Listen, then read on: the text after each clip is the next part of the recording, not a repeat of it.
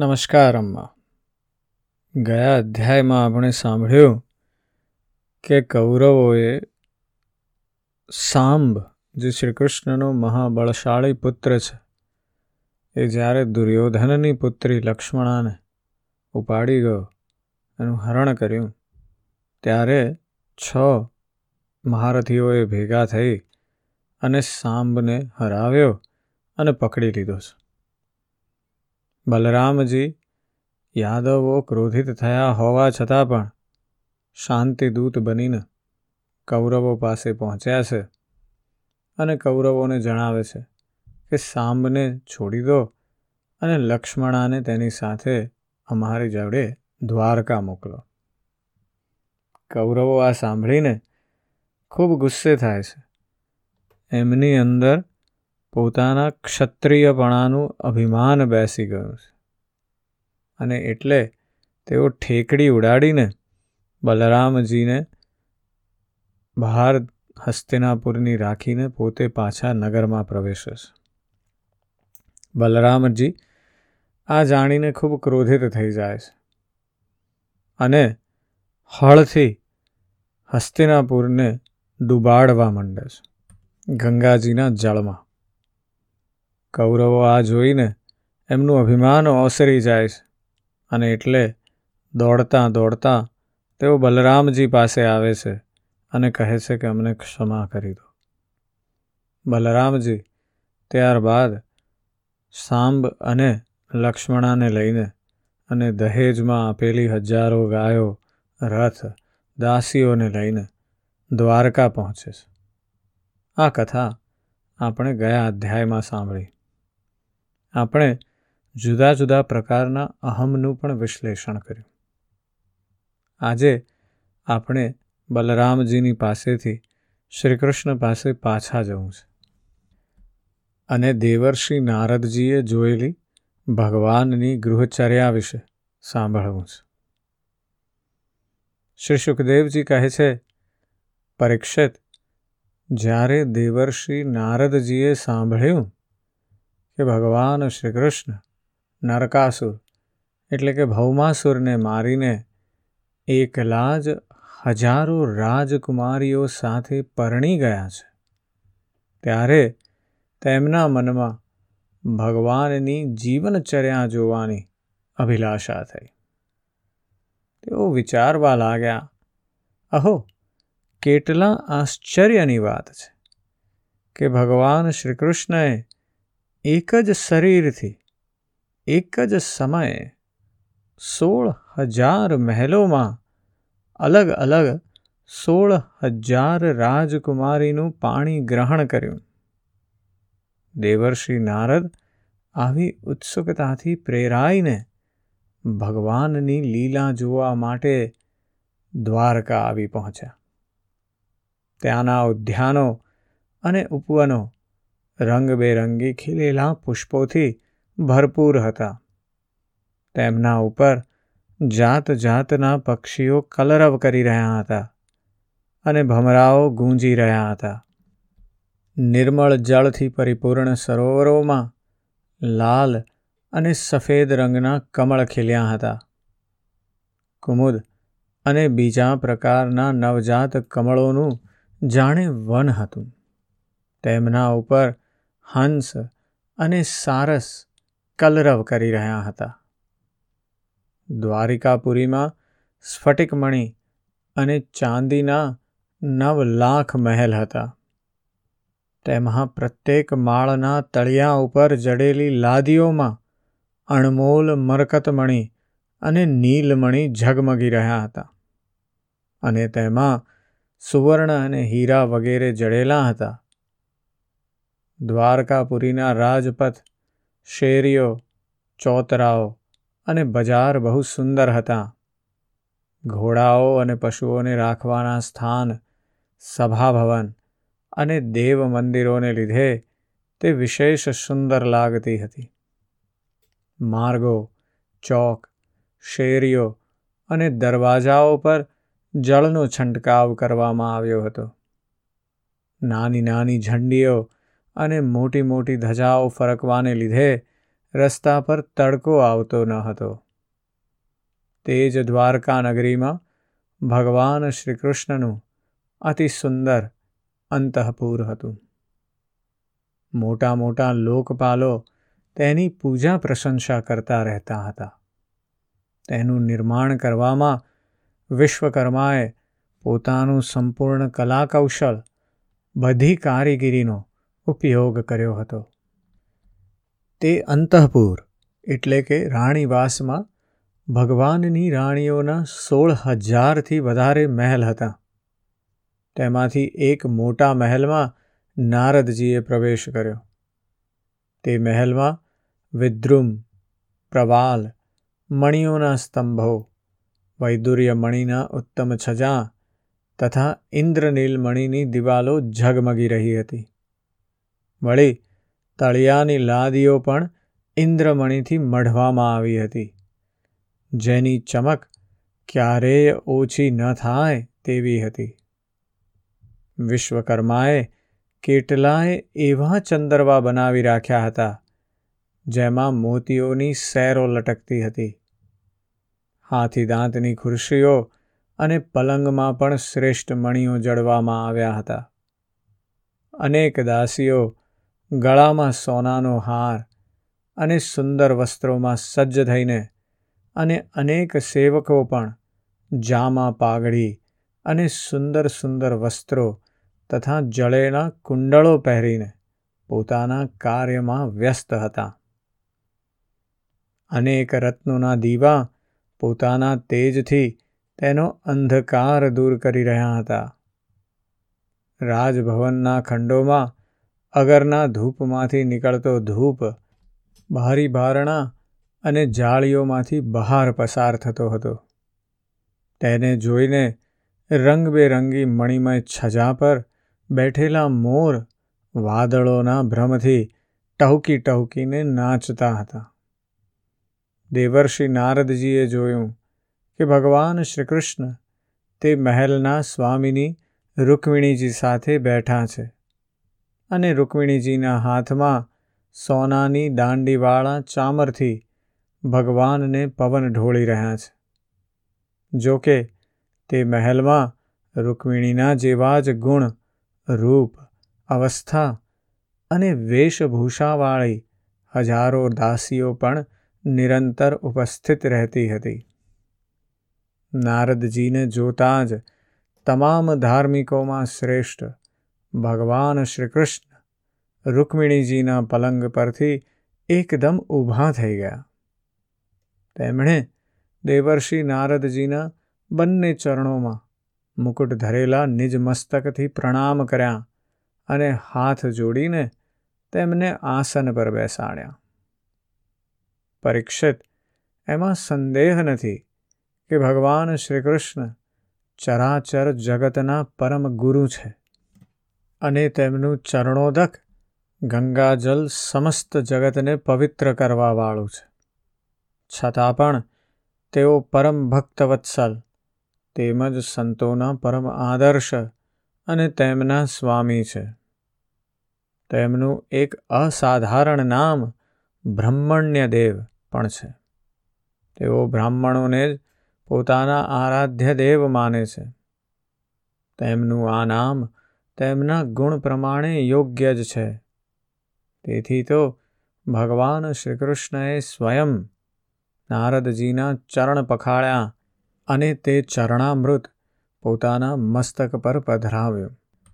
નરશ્રેષ્ઠ, નરના સખા, સર્વદર્શી, પુરાણ પુરુષોત્તમ ભગવાન નારાયણે શાસ્ત્રોક્ત વિધિથી દેવર્ષિ શ્રેષ્ઠ ભગવાન નારદજીની પૂજા કરી. ત્યાર પછી અમૃતથી પણ મીઠા પરંતુ થોડા શબ્દોમાં તેમનો સ્વાગત સત્કાર કર્યો અને પછી કહ્યું, પ્રભુ, આપ તો સ્વયં સમગ્ર જ્ઞાન, વૈરાગ્ય, ધર્મ, યશ, શ્રી અને ઐશ્વર્યથી પૂર્ણ છો. આપની અમે શી સેવા કરીએ. દેવર્ષિ નારદજીએ કહ્યું, ભગવાન, આપ લોકોના એકમાત્ર સ્વામી છો. આપના માટે કોઈ નવી વાત નથી કે આપ આપના ભક્તજનોને પ્રેમ કરો છો અને દુષ્ટ લોકોને દંડ આપો છો. પરમ યશસ્વી પ્રભુ, આપે જગતની સ્થિતિ અને રક્ષા દ્વારા સમસ્ત જીવોનું કલ્યાણ કરવા માટે સ્વેચ્છાએ અવતાર ગ્રહણ કર્યો છે. ભગવાન, એ વાત અમે સારી રીતે જાણીએ છીએ. એ મોટા સૌભાગ્યની વાત છે કે આજે મને આપના ચરણ કમળોના દર્શન થયા છે. આપના આ ચરણ કમળ સંપૂર્ણ જગતના તાપને હરનારા અને મોક્ષ આપવામાં સમર્થ છે. જેમના જ્ઞાનની કોઈ સીમા નથી, તેવા બ્રહ્મા, શંકર વગેરે નિરંતર પોતાના હૃદયમાં તે ચરણકમળોનું ચિંતન કરતા રહે છે. વાસ્તવમાં આ શ્રીચરણ જ ભવકૂપમાં પડેલા લોકોને બહાર કાઢવા માટે અવલંબન છે. આપ એવી કૃપા કરો કે આપના ચરણકમળોની સ્મૃતિ નિરંતર રહે અને હું જ્યાં પણ રહું, તેમના ધ્યાનમાં રહું. પરીક્ષિત, ત્યાર પછી દેવર્ષિ નારદજી, યોગેશ્વરોના પણ ઈશ્વર, ભગવાન શ્રીકૃષ્ણની યોગ માયાનું રહસ્ય જાણવા માટે તેમના બીજા પત્નીના મહેલમાં ગયા.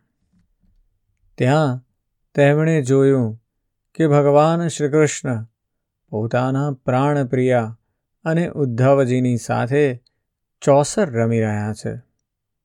ત્યાં પણ ભગવાને ઊભા થઈને તેમનું સ્વાગત કર્યું.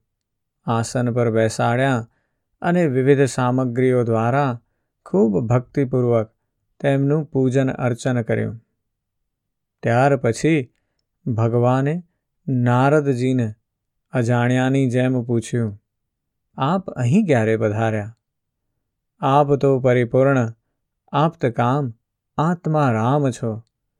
અને અમે લોકો અપૂર્ણ ગૃહસ્થ છીએ. આવી સ્થિતિમાં ભલા, અમે આપની શી સેવા કરી શકીએ?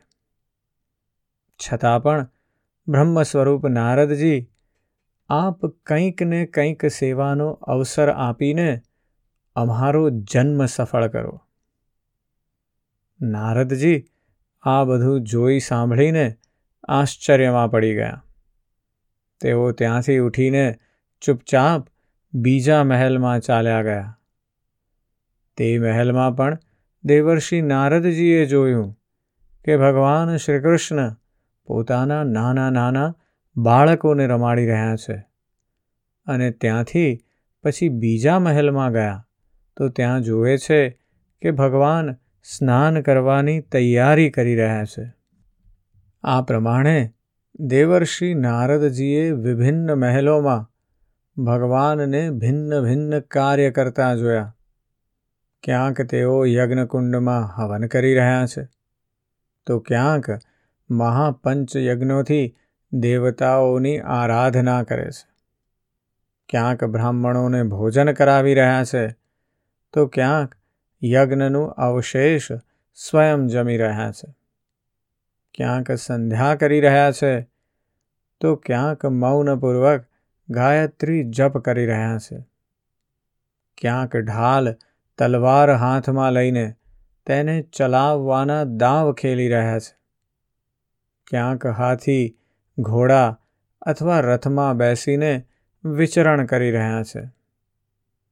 ક્યાંક પલંગ પર સૂઈ રહ્યા છે, તો ક્યાંક બંદીજન તેમની સ્તુતિ કરી રહ્યા છે. કોઈ મહેલમાં ઉદ્ધવ વગેરે મંત્રીઓ સાથે કોઈ ગંભીર વિષયમાં વિચાર વિનિમય કરી રહ્યા છે, તો ક્યાંક શ્રેષ્ઠ વારાંગનાઓની વચ્ચે જલક્રીડા કરી રહ્યા છે. ક્યાંક શ્રેષ્ઠ બ્રાહ્મણોને વસ્ત્રાભૂષણથી સજાવેલી ગાયોનું દાન કરી રહ્યા છે. તો ક્યાંક મંગલમય ઇતિહાસ પુરાણોનું શ્રવણ કરી રહ્યા છે.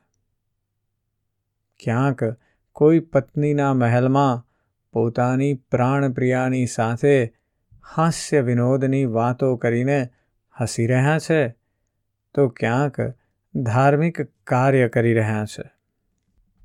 ક્યાંક અર્થનું સેવન કરી રહ્યા છે ધન સંગ્રહ અને ધન વૃદ્ધિના કાર્યમાં લાગેલા છે. તો ક્યાંક ધર્મને અનુકૂળ ગૃહસ્થોચિત વિષયોનો ઉપભોગ કરી રહ્યા છે. ક્યાંક એકાંતમાં બેસીને પ્રવૃત્તિથી અતીત પુરાણ પુરુષનું ધ્યાન કરી રહ્યા છે. તો ક્યાંક ગુરુજનોને અભિષ્ટ સામગ્રી અર્પણ કરીને તેમની સેવા શુશ્રુષા કરી રહ્યા છે. દેવર્ષિ નારદજીએ જોયું કે ભગવાન કોઈની સાથે યુદ્ધની વાત કરી રહ્યા છે, તો ક્યાંક સમાધાનની. ક્યાંક ભગવાન બલરામજી સાથે બેસીને સત્પુરુષોના કલ્યાણ માટે ચર્ચા વિચારણા કરી રહ્યા છે.